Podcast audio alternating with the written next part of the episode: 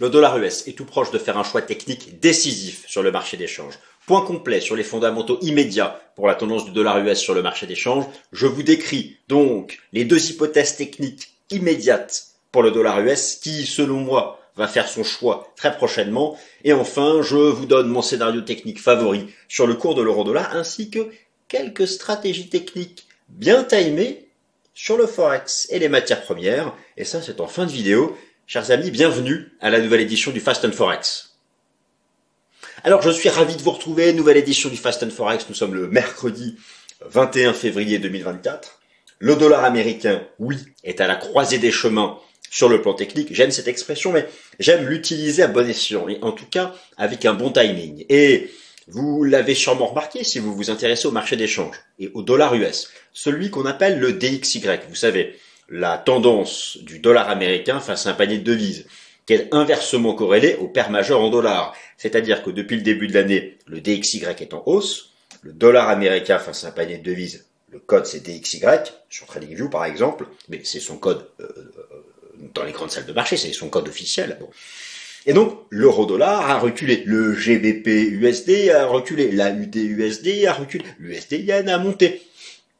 D'ailleurs, j'en redis un mot sur l'USD yen dans la troisième partie de cette vidéo. Là aussi, c'est à la croisée des chemins techniques. Bon, le dollar. Donc, la semaine dernière, le dollar est en hausse depuis le début de l'année. Du fait d'un report dans le temps des anticipations de pivot de la Fed. Eu égard à la résilience de l'économie américaine et à une inflation US qui certes baisse, mais qui, selon uniquement le CPI, baisserait moins vite que prévu. Et la semaine dernière, quelques statistiques américaines que l'on appelle des hard data. Hard. Costaud. Pourquoi? Les hard data, c'est pas du vent. Vous savez, je vous parle souvent des indices PMI, pour Purchasing Manager Index. D'ailleurs, cette semaine, ils sont mis à jour. Ce sont des indicateurs avancés, oui, très respectables et donc respectés par la haute finance. Vous avez aussi cette semaine les minutes de la Réserve fédérale des États-Unis, mercredi, à ne pas confondre avec une décision de politique monétaire. Bon. Eh bien, alors que les PMI américains restent costauds, il s'avère que la semaine dernière sont venus jeter le trouble deux chiffres.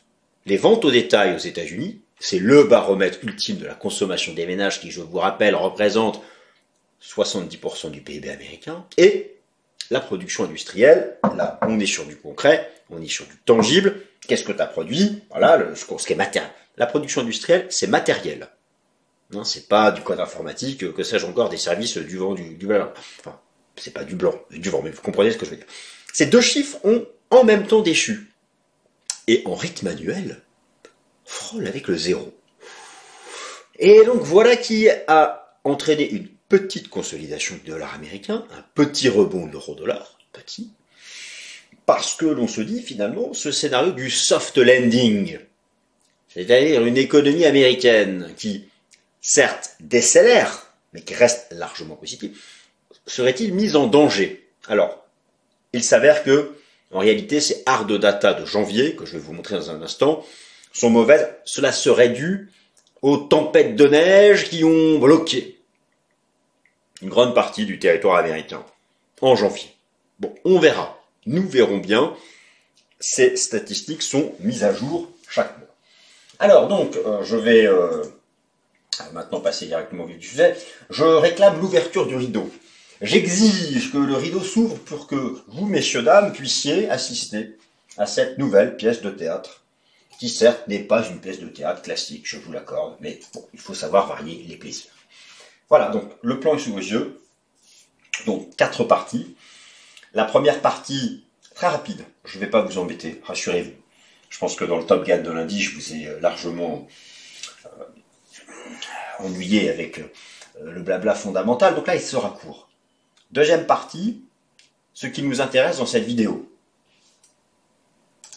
Le DXY est proche d'un choix technique décisif. Oui, j'estime que là, autour des 105 points, c'est la traduction hein, de cette zone des 1,05, 1,06 de l'euro-dollar. C'est the turning point, c'est the big picture technical point. Et on est dessus. Alors qu'est-ce qui se passe? C'est quoi les hypothèses fractales? Troisième partie, du coup, du dollar US, je passerai à l'euro dollar. Et enfin, j'ai des stratégies à vous proposer sur JPYUSD, XPDUSD, XPTUSD et le gaz naturel. Donc c'est parti, nous attaquons directement par euh, euh, ce par quoi chaque présentation commence, c'est-à-dire une première partie. Et là, je viens de développer l'introduction, et donc suit la première partie. Alors, comme d'habitude, à droite des illustrations, je retire la petite caméra, et à gauche des petites lignes de texte. Voilà.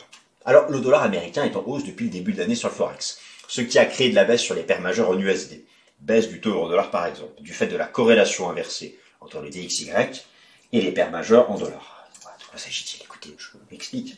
Vous avez sous les yeux, du coup, la performance des devises majeures du marché d'échange depuis le début de l'année.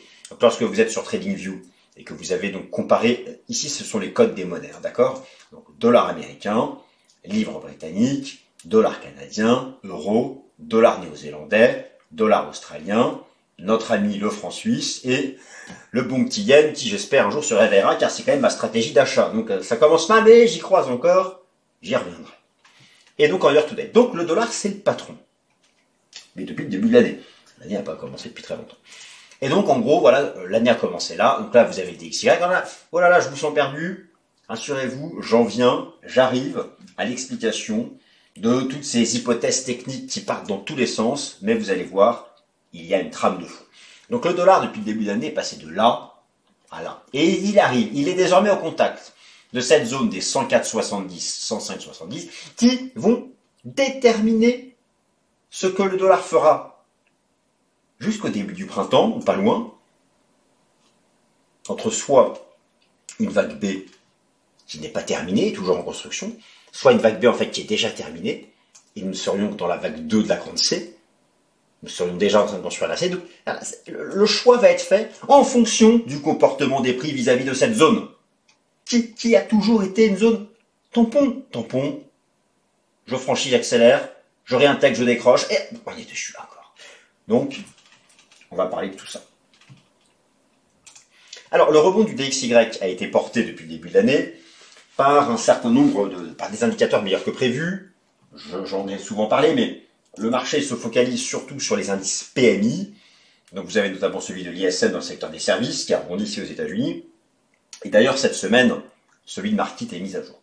vous avez bien sûr aussi l'inflation résiliente, ça j'en ai beaucoup parlé dans le Top Gun de ce lundi je vous invite à, vous retourner, à vous tourner à nouveau vers cette vidéo si elle vous intéresse, en vous expliquant que voilà, selon le CPI, même si moi ça m'inquiète pas, même si, encore une fois, à mon humble avis, si l'inflation pour moi est, vaincue, ah, mais c'est qu'une histoire de temps, euh, il s'avère que oui, le CPI est beaucoup trop élevé. Il est encore à 3,9 en version sous-jacente. Donc ça, ce sont des choses qui ont soutenu le dollar américain depuis le début de l'année. Mais la semaine dernière, il s'est passé quelque chose. Alors, ce qu'il s'est passé la semaine dernière, c'est ce que vous avez sous les yeux.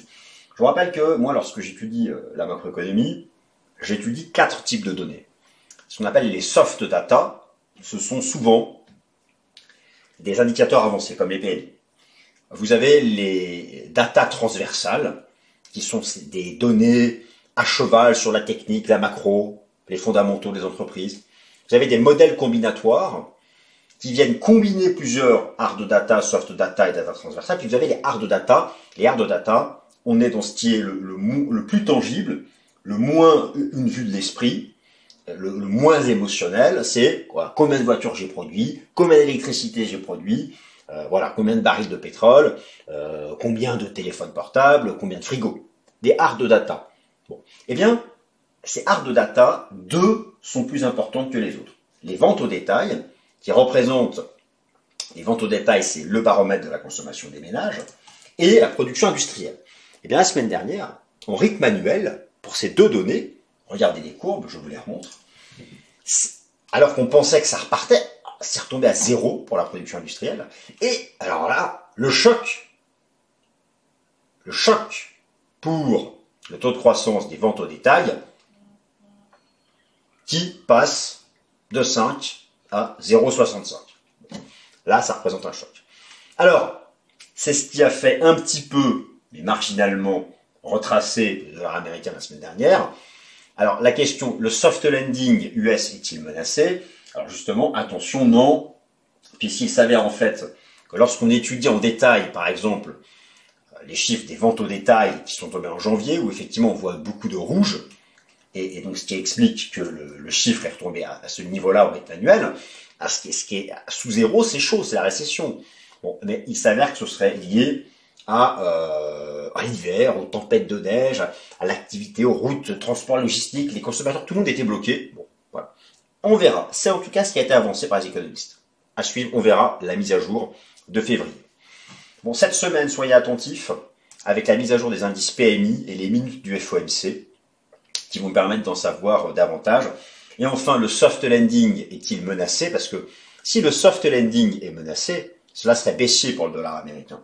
Mais non, clairement, au stade actuel, on ne peut pas dire que c'est menacé. Je vous rappelle que l'ultime, le juge de paix de l'état macroéconomique et des États-Unis, et là, ça y est, j'en suis déjà à 11 minutes de fondamentaux, alors que je ne voulais pas, mais je ne peux pas m'empêcher. Je vous rappelle que c'est le marché du travail, et pour le moment, le marché du travail US, il euh, ne bronche pas, même le nombre de chômeurs est reparti à la baisse. Encore une fois, c'est le taux de chômage officiel, c'est le U3. C'est vrai que si on intègre les travailleurs pauvres, les travailleurs à temps partiel, les, différentes catégories de chômage, le taux de chômage, lui, ne cesse de monter. Et voilà, vous comprenez ce que je veux dire. En tout cas, pour le moment, pour le moment, dans, dans, dans, dans l'exercice que je suis en train de faire, qui consiste à savoir, est-ce que le dollar va franchir ça Et donc, continuer de construire une vague B plus haut Ou est-ce qu'il va bloquer à 105 et repartir en fait dans la construction d'une vague C qu'on a déjà commencé, pour valider le deuxième scénario qui est le plus baissier, il va falloir de la mauvaise data macro. Et il va falloir que ce fameux pivot de la Fed se rapproche de nous. Or, lorsque vous regardez les toutes dernières probabilités implicites d'action de la Réserve fédérale des États-Unis, eh bien, le pivot de la Fed n'est plus attendu avant le 12 juin, Hein, alors qu'il y a deux semaines c'était le 20 mars, et encore, dans une probabilité, ma foi, à peine au-dessus de 50%. Venons-en maintenant au sujet de la vidéo, après 13 minutes de blabla. Le dollar américain est proche d'un choix technique décisif pour sa tendance de fond, et donc là je vais être précis en vous expliquant un peu toutes les hypothèses possibles et imaginables dans mon esprit, dans ma petite tête. Alors, les hypothèses graphiques sont nombreuses pour la tendance court terme du dollar américain, mais si j'estime que la vue sur plusieurs mois est à présent baissière, moi j'estime que d'ici la fin de l'année, voilà, mon scénario, et c'est que le mien, mon scénario d'ici la fin de l'année, je vous le rappelle ici, donc à gauche vous avez un graphique du dollar américain face à planète de devise en données mensuelles, à droite en données journalières, et je vais bientôt passer ici en données de Mon scénario, c'est ça. C'est que d'ici la fin de l'année, on sera sous 100 points. On va casser cette zone. Ça, c'est ce que je vis. Maintenant, mon incertitude à court terme, c'est quoi? Cette vague B, là, que je trimballe à droite à gauche. Attendez, on va zoomer. On va zoomer, on va se mettre en hebdomadaire. Cette vague B, là, que je trimballe de droite à gauche, soit elle est déjà finie là. Et nous serions donc déjà dans une vague C, et là, donc, on aurait fait la 1 de la C, nous ferions la 2, et ben, il faut s'arrêter maintenant pour commencer la 3 de la C, ou, ou la vague B, en fait, serait encore en construction, sachant que, je vous rappelle, que dans une structure en zigzag, les, sous-vagues, c'est 5, 3, 5. Les sous-vagues, c'est 5, 3, 5. Les sous-vagues, c'est 5, 3, 5. C'est-à-dire, 5 ici on les a, et 3, euh, est-ce qu'on arrive à voir on peut en, allant dans les sous-vagues, peut-être qu'on en trouve trois ici, mais là, finalement, on se dit qu'il y en a une, deux, et on a bien une troisième. Et donc, et donc, ce serait un scénario baissier reporté dans le temps. Et donc, pourquoi j'ai voulu faire à nouveau une vidéo cette semaine sur le DXY C'est parce que le choix entre ça ou ça, qui, à la fin de l'année, a la même conséquence, mais dans le cœur de l'année, pas du tout pareil, eh bien, pour moi, il va être fait là, prochainement, très prochainement, parce que nous sommes sur une zone, un intervalle que j'identifie comme frontière. Donc, euh, ça, je, vais, venir en, journalier de, pour, être, pour être plus précis, mais ce sont donc les deux scénarios qui s'opposent. Donc, euh, je ne sais pas si la vague B est terminée. Si oui, alors le marché serait en train de construire la C, vous l'avez compris, il serait dans le deuxième temps de la C. 5-3-5 pour un zigzag. L'enjeu qui se pose sur le plan fractal est donc de déterminer si la vague B est terminée ou pas. Si la B est terminée, alors le marché serait en train de construire la 2 de la C, ce qui serait le scénario le plus baissier des deux hypothèses. Mais si la B est toujours en construction, alors le dollar pourrait rebondir davantage, ce qui ramènerait l'euro-dollar à 1,05 minimum, avant de voir l'euro-dollar rebondir et donc le DXY repartir au sud. Rappelez-vous la corrélation inversée entre les deux. Fondamentalement, pas de raison pour le moment de voir vraiment le dollar reculer. Mais je vais vous expliquer que les ventes au détail la production industrielle avaient un peu été le trouble. Je suis allé retourner comme chaque semaine voir la mise à jour, pardon, la voie des, du positionnement institutionnel sur le dollar américain à travers le rapport Commitment of Traders sur l'euro-dollar qui est ici à droite. Et au stade actuel, nous avons toujours une baisse de la position nette sur l'euro-dollar après avoir fait une sorte de pullback sur ce qui peut être ici une épaule tête épaule, les positions short augmentent. Les données ici remontent à mardi dernier. Attention, pas mardi 20 février, mardi 13. Donc, il y a un écart. Mais il n'y avait pas à ce moment-là de quoi se dire que la hausse du dollar allait s'arrêter.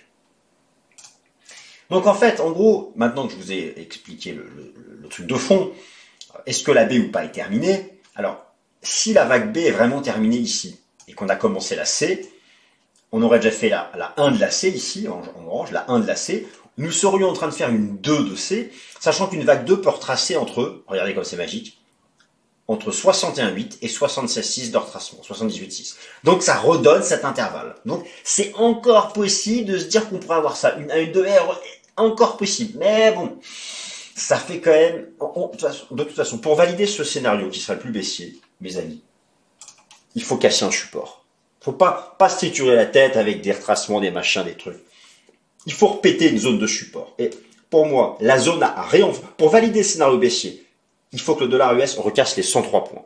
Si les 103 points sont enfoncés, cela aussi induit une re-rupture des moyennes mobiles à 50 et 200 jours, en particulier à 200 jours qui est très suivi par les institutionnels. Et là, oui, c'est sûr, on est en C et on ira au gouffre. C'est-à-dire que l'euro-dollar rebondira fermement. Mais, pour le moment, c'est toujours en attente d'un signal. Donc, tant que cette zone support tient, nous sommes en reprise. Et si on dépasse ce tampon-là, cela vient supprimer cette hypothèse, laissant en fait l'autre hypothèse d'une vague B encore en construction, elle-même en trois temps, en A, B et C, C2B, qui nous ramène plus haut. Donc voilà, c'est. Et je pense qu'on va être fixé en fonction du comportement des prix vis-à-vis de, cette, zone. Alors qu'est-ce que cela donne sur l'euro dollar avant que j'en vienne maintenant ensuite à, quelques stratégies que, que, je trouve sympathiques sur le plan technique? Sur l'euro dollar finalement c'est plus ou moins le même raisonnement à l'envers. Mais moi, je vous donne mon scénario favori. Mon scénario favori, qui serait celui toujours, en fait, euh, d'une tendance haussière qui peut se développer davantage, mais pas à court terme. C'est-à-dire que dans l'immédiat, je pense que le marché, ici, a fait sa première jambe de hausse. Ensuite, a laissé une vague 2, alors une 2, qui pourrait d'ailleurs correspondre à un expanded flat, qui, qui d'ailleurs s'inscrirait bien là dans la construction graphique de l'euro-dollar, ici, hein, expanded flat, nous aurions démarré une 3 et nous serions dans la 2 de la 3. Et celle-là peut effectivement retracer davantage. Moi, j'aurais tendance à avoir ce scénario-là sur l'euro-dollar, c'est-à-dire que euh, un repli qui peut aller jusqu'à 1,0630, 1,0635 avant de repartir. Mais dans l'hypothèse dont je vous parlais tout à l'heure, qui verrait une vague B non terminés et pouvant aller chercher jusqu'à ce niveau-là des 108 points, là, dans ce cas, ça veut dire que l'eurodoll pourrait revenir d'abord tester un 0,5 avant de repartir. Donc en gros, les hypothèses sont soit celle-là, qui a ma préférence, hein, mais bon, il suffit qu'elle ait ma préférence pour que ça marche pas, et l'autre qui n'a pas ma préférence, c'est celle-là. Dans tous les cas, vous avez deux niveaux pivots. 1, 0, 6, 35. Euh, séparant donc ces deux euh, possibilités. Je dirais que dans un souci de prudence, pour repasser à l'achat, mieux vaut attendre le franchissement d'une résistance tangible sur l'euro dollar. Et donc, cette résistance tangible, je pense que c'est cette conjonction, conjonction pardon, entre les moyennes mobiles à 200, 200 et 50 jours. Et il faudrait voir, comme d'ailleurs on a régulièrement eu, un refranchissement de la 200 jours pour redéclencher quelque chose de bullish sur l'euro dollar. Et donc, inversement, recasser la moyenne mobile à 200 jours représenterait un signal bearish sur le cours du dollar américain face à un panier de devises. Quelques stratégies FX Como en vrac, JPYUSD, XPDUSD, XPTUSD et gaz naturel qui sont, qui me semblent être des supports techniques euh, qui sont intéressants euh, dans l'immédiat. Et merci bien sûr pour vos likes. Alors, tout d'abord, merci pour vos likes. Merci aussi de vous abonner. C'est vrai que ça nous soutient. Hein. C'est qu'un clic pour vous et puis nous, ça nous fait monter. Enfin voilà, c'est. Alors, euh, ça, je, bon, j'en parle mille fois, j'en parle trop, bien sûr. Je vais peut-être me faire sortir d'ailleurs. Hein. Mais je me dis quand même, allez, je voulais vous montrer un petit graphique de long terme. Moi, j'adore les graphiques de long terme. Bon, alors je, sais, j'en parle beaucoup du gain. Donc c'est la stratégie de, de du USD. Effectivement, ça, ça, ça, ça reste faible là. Encore une fois, c'est une stratégie que je déploie sur l'ensemble de l'année. On fera les comptes en décembre. Nous ferons les comptes en décembre. Mais regardez ce graphique du, JPYUSD. Alors, il est vrai qu'il y a eu des déclarations de... Le gouvernement japonais serait prêt, la Banque centrale du Japon, pardon, à intervenir à tout moment, mais ils ne sont pas non plus hyper pressés ou, ou millimétrés, mais ils commencent à taper du poing sur la table. La faiblesse du yen les, les stresse. Historiquement, au mensuel, systématiquement et à proximité de cette zone support, à chaque fois qu'on a eu une divergence entre le prix et le RSI, c'était le point bas. Et là, nous retrouvons cette configuration-là. Donc je me dis qu'on est en zone de point bas, on est en zone de bottom. Donc pour moi, ok, j'ai pas encore le timing du point de départ du rebond. Il n'y a pas le signal encore qui a été donné. Mais on est dans une zone d'attrait de long terme. Ça, je continue de le penser sur le JPY USD.